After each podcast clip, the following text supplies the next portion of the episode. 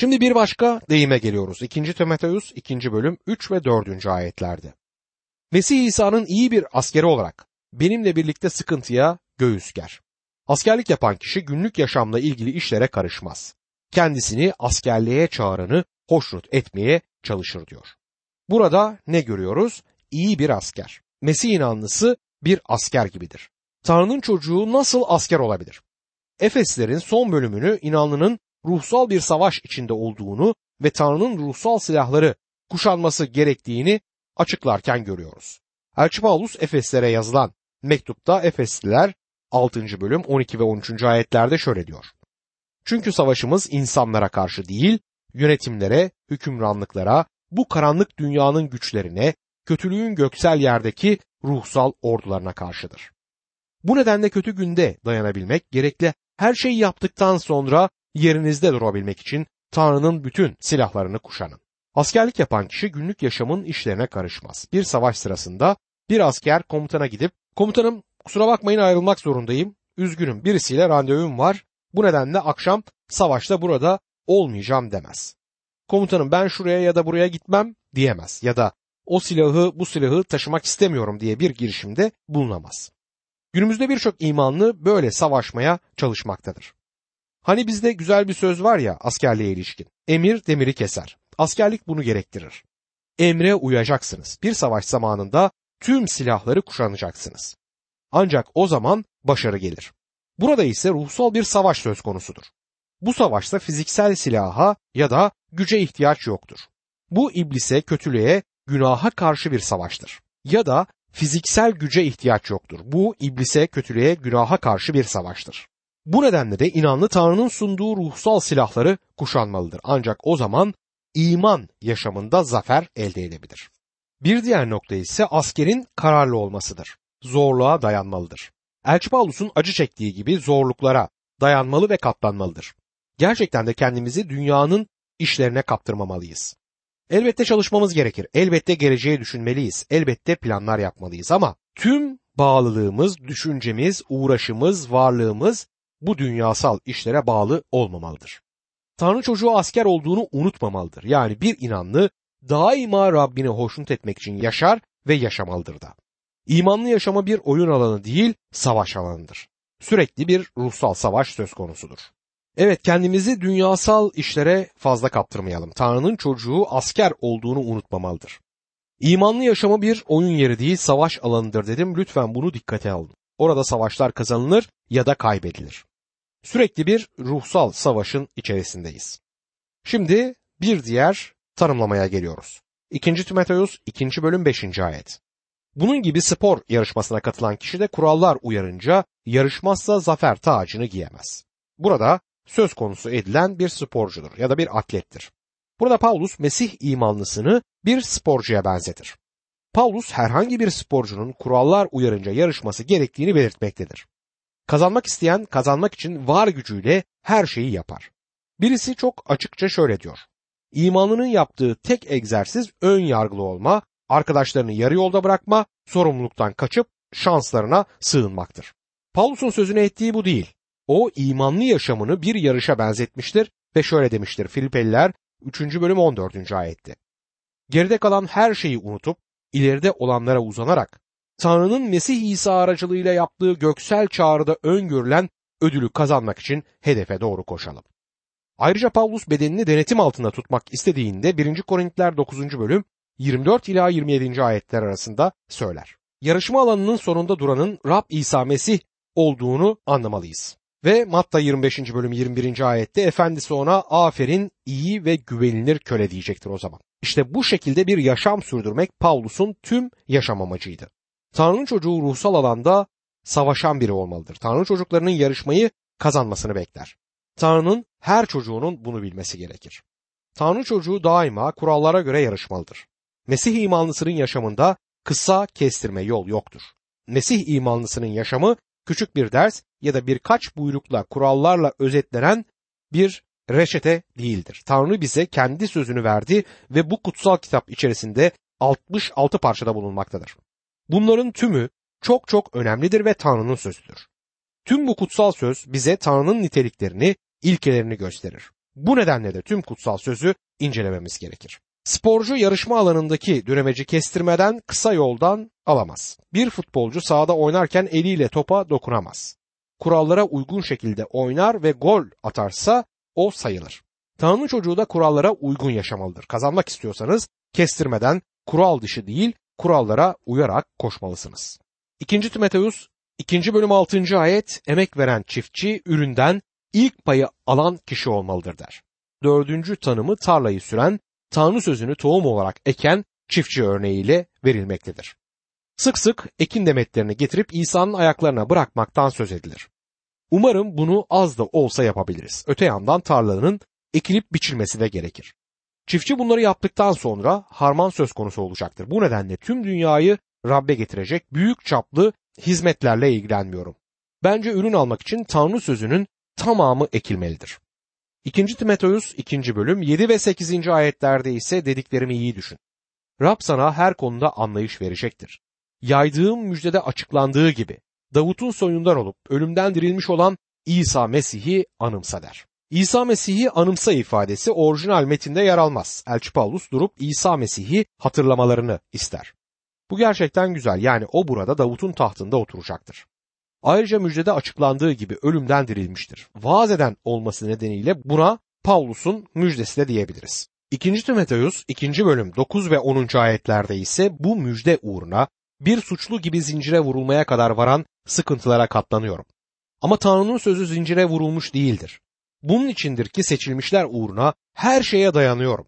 Öyle ki onlar da sonsuz yüceliğin yanı sıra Mesih İsa'da olan kurtuluşa kavuşsunlar der. Sıkıntılara katlanıyorum diyor. Tanrı sözünü savunduğunuzda durum ne olursa olsun Tanrı sözünün sevgi ve doğruluk ilkesinde yaşadığınızda sorunlarla karşılaşabilirsiniz. Bu sorun suçlu gibi zincire vurulmaya kadar varabilir. Paulus da Tanrı sözünü öğrettiği için hapse atılmıştı.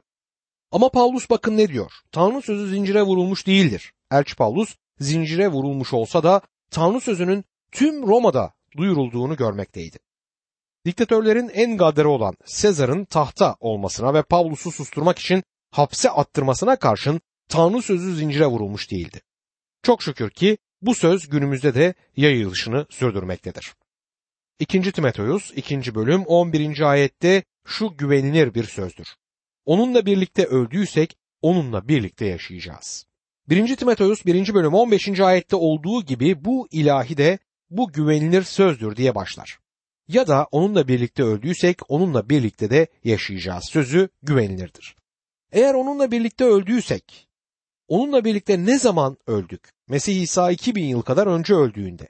Mesih, Mesih'e gelip onu kurtarıcımız olarak kabul ettiğimizde onun ölümü bizim ölümümüz haline gelir. Onunla özdeşleşip yeni bir yaşama diriliriz. Kutsal ruhun gücüyle bizde kendi yaşamını sürdürmek istemektedir İsa Mesih. 2. Timoteus 2. bölüm 12. ayette dayanırsak onunla birlikte egemenlik süreceğiz. Onu inkar edersek o da bizi inkar edecekler. Katlanırsak diyor. Onunla birlikte egemenlik süreceğiz. Bu ayet onunla acı çekmiş olanlara sanıyorum değinmektedir. Gökte elçi Paulus'la karşılaşırsam herhalde büyük utanç duyardım. Çünkü onun Rabbi için çektiği acıları, ızdırapları ben şahsen yaşamadım. Herhalde onunla karşılaştırılsaydım kuşkusuz ondan özür dilerdim. Bana göre bu ayet Mesih uğruna gerçekten acı çekmiş olan Mesih imanlarının belli bir grubuna değinir. Elçi Paulus'un günlerinde Roma İmparatorluğu'nda Mesih'i inkar etmeyen inanlılar korkunç baskılardan geçiyor ve hatta korkunç şekilde öldürülüyordu. Bir uzmana göre o tarihte Rabbi inkar etmeyen inanların sayısı 5 milyondu. Peki şehit edilenlerin sayısı ne kadardı? Bu sayının 5 milyon olduğunu söylemek iddialı olmayacaktır. İlk inanlar topluluğunda söylenen bu anlamlı ilahide Mesih inanlarıyla ilgili iki ayrı güç göz önünde tutulur. Onu yatsırsak o da bizi yatsıyacak sözü oldukça sert bir ifadedir. Ancak Pavlus'un eylemsiz imanın ölü olduğuna inandığında Yakup 2. bölüm 7. ayet ortaya koyar. Görüldüğü gibi Pavlus ve Yakup arasında bir anlaşmazlık yoktur. Yakup imana dayalı eylemlerinden konuşurken Pavlus da gerçek imanın eyleme geçeceğini belirtir. Calvin ise şöyle der. İman tek başına kurtarır ama kurtaran iman yalnız olmaz. 2. Timoteus 2. bölüm 13. ayette ise biz sadık kalmasak da o sadık kalacak. Çünkü kendi özüne aykırı davranamaz diyor. Tanrı kendisini inkar edemez. Yanlış olanı doğru kabul edemez. Bu nedenle zamanındaki dini liderleri sert bir şekilde eleştirmiştir. Olmadıkları bir şey gibi görünmeye çalıştıklarından onlara iki yüzlü dedi. Eğer Mesih sahte olanı kabul ederse kendisini inkar etmiş olur çünkü kendisi gerçektir. 2. Timoteus 2. bölüm 14. ayette ise bu konuları imanlara anımsat. Dinleyenleri felakete sürüklemekten başka yararı olmayan kelime kavgaları çıkarmamaları için onları Tanrı'nın önünde uyar diyor. Bu sözler üzerinde çatışmalar, sözcük tartışmaları, kelime kavgaları anlamına gelir. Bu ayette ifade edilenler. Tanrı halkının temel gerçeklere bağlı kalması gerekir. Gereksiz konularda küçük farklılıklardan tartışmalar yaratmamalıyız. Kelime kavgaları çıkartmak hiçbir yarar getirmeyecektir. Tanrı işçisi daima kutsal sözün özünde kalmalıdır. Boş sözler, felsefeler, düşünce ayrılıkları yüzünden kavgaya girişmek zorunda değiliz ve böyle de olmamalı. Bir dostum var. O bazı konularda benim kutsal kitaptan yorumladığım, anladığım pasajlara başka yorumlar getirip düşünmektedir. Kutsal sözde açık ve belirgin gerçekler vardır ama bir de anlaşılması, yorumlanması zor parçalar bulunur. Bunlar o kadar açık değillerdir. Bazı konularda ben onun gibi düşünmem, o da benim gibi düşünmüyor. Rabbin yanına gittiğimizde belki her şeyin üç yönü olduğunu göreceğiz. Onun yönü, benim yönüm ve gerçek yön. Belki Rab ikimizi uslandırmalıdır. Önemlisi ise temel noktalarda uyuşuyor olmamız ve hemfikir olmamızdır. O ve ben ayrı düşündüğümüz konularda tartışmaya, kavgaya girişmeye hiç niyetimiz yok. İkimiz de şunu istiyoruz. Olumsuz noktalarda birbirimizle çekişip insanları bıktıracağımıza, onlara zarar vereceğimize ve bu tür olumsuz şeylere zaman harcayacağımıza olumlu yönlerde ilerleyip kardeşlere yararlı olalım. Kutsal kitap temelinde Rab'de olan birlikteliğimizden zevk alalım. 2. Timoteus 2. bölümdeki bir başka tanımlama ise işçi ve öğretmendir. 2. Timoteus 2. bölüm 15. ayette kendini Tanrı'ya makbul, gerçeğin bildirisini doğru kullanan, alnı ak bir işçi olarak sunmaya gayret et der. Kendini Tanrı'ya sunmak için çaba göster diyor. Tanrı'ya makbul olmak için tüm gücümüzle çalışmamız gerekiyor. Buradaki işçi Tanrı sözünü sürekli olarak çalışan bir öğretmendir. Gerçeğin bildirisini doğru kullan sözü Tanrı sözünü doğru kullanmak anlamındadır. Tanrı sözünü doğru kullanabilmek için imanlının usta birisi gibi olması gerekmektedir. Tanrı sözünü öğrenen kişinin bu sözün birçok gerçeği içerdiğini ve bazı özel noktalarının olduğunu bilmelidir. Kutsal kitap bir yasa ve yapıya göre oluşturulmuştur ve çalışırken de buna uyulmalıdır. Oradan ya da buradan birer ayet alıp metni dikkate almadan kullanmanız olanaksızdır çalışırken. Bunu yapmak kolaydır ama kutsal kitap bunu yapabileceğiniz bir kitap değildir. Bu nedenle kutsal kitabın bir bütün olarak öğretilmesi gerektiğini düşünüyorum. Şimdi kutsal kitabın doğru anlaşılması ve çalışılması gerektiğini anlamamış insanlar genelde şuna benzer sözler söylerler. Efendim Tanrı'nın sözü kutsal kitap değişmiştir. İnsanlar onu bozmuştur ya da hükmü geçmiştir. Hemen bu sorunun karşılığında şunu iyice anlamak gerekir. Tanrı o kadar aciz midir ki günahlı insanların kendi sözünü değiştirmesine göz yumsun? Tanrı o kadar güçsüz müdür ki kendi sözünü koruyamasın? Görüyorsunuz bu Tanrı sözünü bilmemenin ve doğru anlamamanın sonucudur. Bu ve buna benzer türden Tanrı sözüne saldıranlar aslında boş laflarıyla kutsal kitabı bilmediklerini ortaya koyarlar. Tanrı sözünü doğru anlamamanın sonucu her zaman budur. Gerçeğin bildirisini doğru kullanmak nedir? Tanrı sözünde belirli yaklaşımlar ve yöntemler söz konusudur. Kurtuluşun temeli her zaman aynı kalmaktadır. İnsan yalnızca Mesih'in kurtaran ölümüne inanmak yoluyla kutsal kitaba göre kurtulur. Ancak insan Tanrı'ya olan inancını değişik şekilde açıklar. Örneğin Habil ile İbrahim peygamber Rabbe adamak için kuzular getirmişlerdi. Ancak umarım siz topluluğa giderken bir kuzuyla gitmiyorsunuz çünkü bu büyük bir hata olur. Bir kızın okula giderken kuzu ile gitmesi mümkün olabilir ancak sizin kiliseye o şekilde gitmeniz doğru olmaz. Çünkü günahı uzaklaştıran, günahı kaldıran Tanrı kuzusu zaten gelmiştir. Bu kuzu da Yuhanna 1. bölüm 29. ayete göre İsa Mesih'tir. Habil ile İbrahim peygamber Tanrı'nın kurtuluş getirecek olan kuzusunu görmek için ileriye baktılar. Bizler ise geriye İsa Mesih'in ölümüne bakmaktayız. bu gerçeğin bildirisini doğru kullanmanın bir yoludur. Keşke Tanrı sözüne ilişkin bir şey söylemeden önce bu insanlar Tanrı sözünü tarafsız olarak okusalar. Bir kural vardır. Birinin belli bir konuda konuşabilmesi için o konuyu bilmesi gerekir. Tanrı'nın çocuğu Tanrı'nın sözünü çalışmalıdır. Çalışmaya ilk başladığımda kutsal kitap tümüyle anlaşılmaz görünüyordu benim için. Çünkü ben birçok konuda bilgisizdim. Benim düşüncelerimi yöneten de genelde bilgisizlikti. Sonra pek çok değerli vaizi dinleme, onlardan öğrenme olanağım oldu ve bu insanlardan büyük yardımlar gördüm. Bu adamlar ruhum bereketledi ve kutsal kitap benim için yepyeni bir anlam kazandı. Doğru şekilde çalışıldığında Tanrı'nın insanla ilgili planlarını sırayla açıkladığı ortaya çıkar ve yeni bir anlam kazanır. Örneğin, yasa ile lütuf arasındaki farkı anlamak kutsal yazıları anlamanın en önemli temel noktalarından birisidir. Elçi Paulus Timoteus'un kutsal kitabı iyice öğrenip doğru şekilde öğretebilecek bir öğretmen olmasını ister. 2. Timoteus 2. bölüm 16. ayette bayağı boş sözlerden sakın. Çünkü bunlara dalanlar tanrısızlıktan daha da ileri gidecekler der. Hiçbir değeri olmayan boş konuşmalardan uzak durmamız gerekiyor. 2. Timoteus 2. bölüm 17. ayette ise sözleri kangren gibi yayılacak. Himeneos'la Filitos bunlardandır diyor. Paulus'un sözüne ettiği bu iki kişiyi tanımıyorum ancak sapmış kişiler oldukları buradan açıkça anlaşılıyor.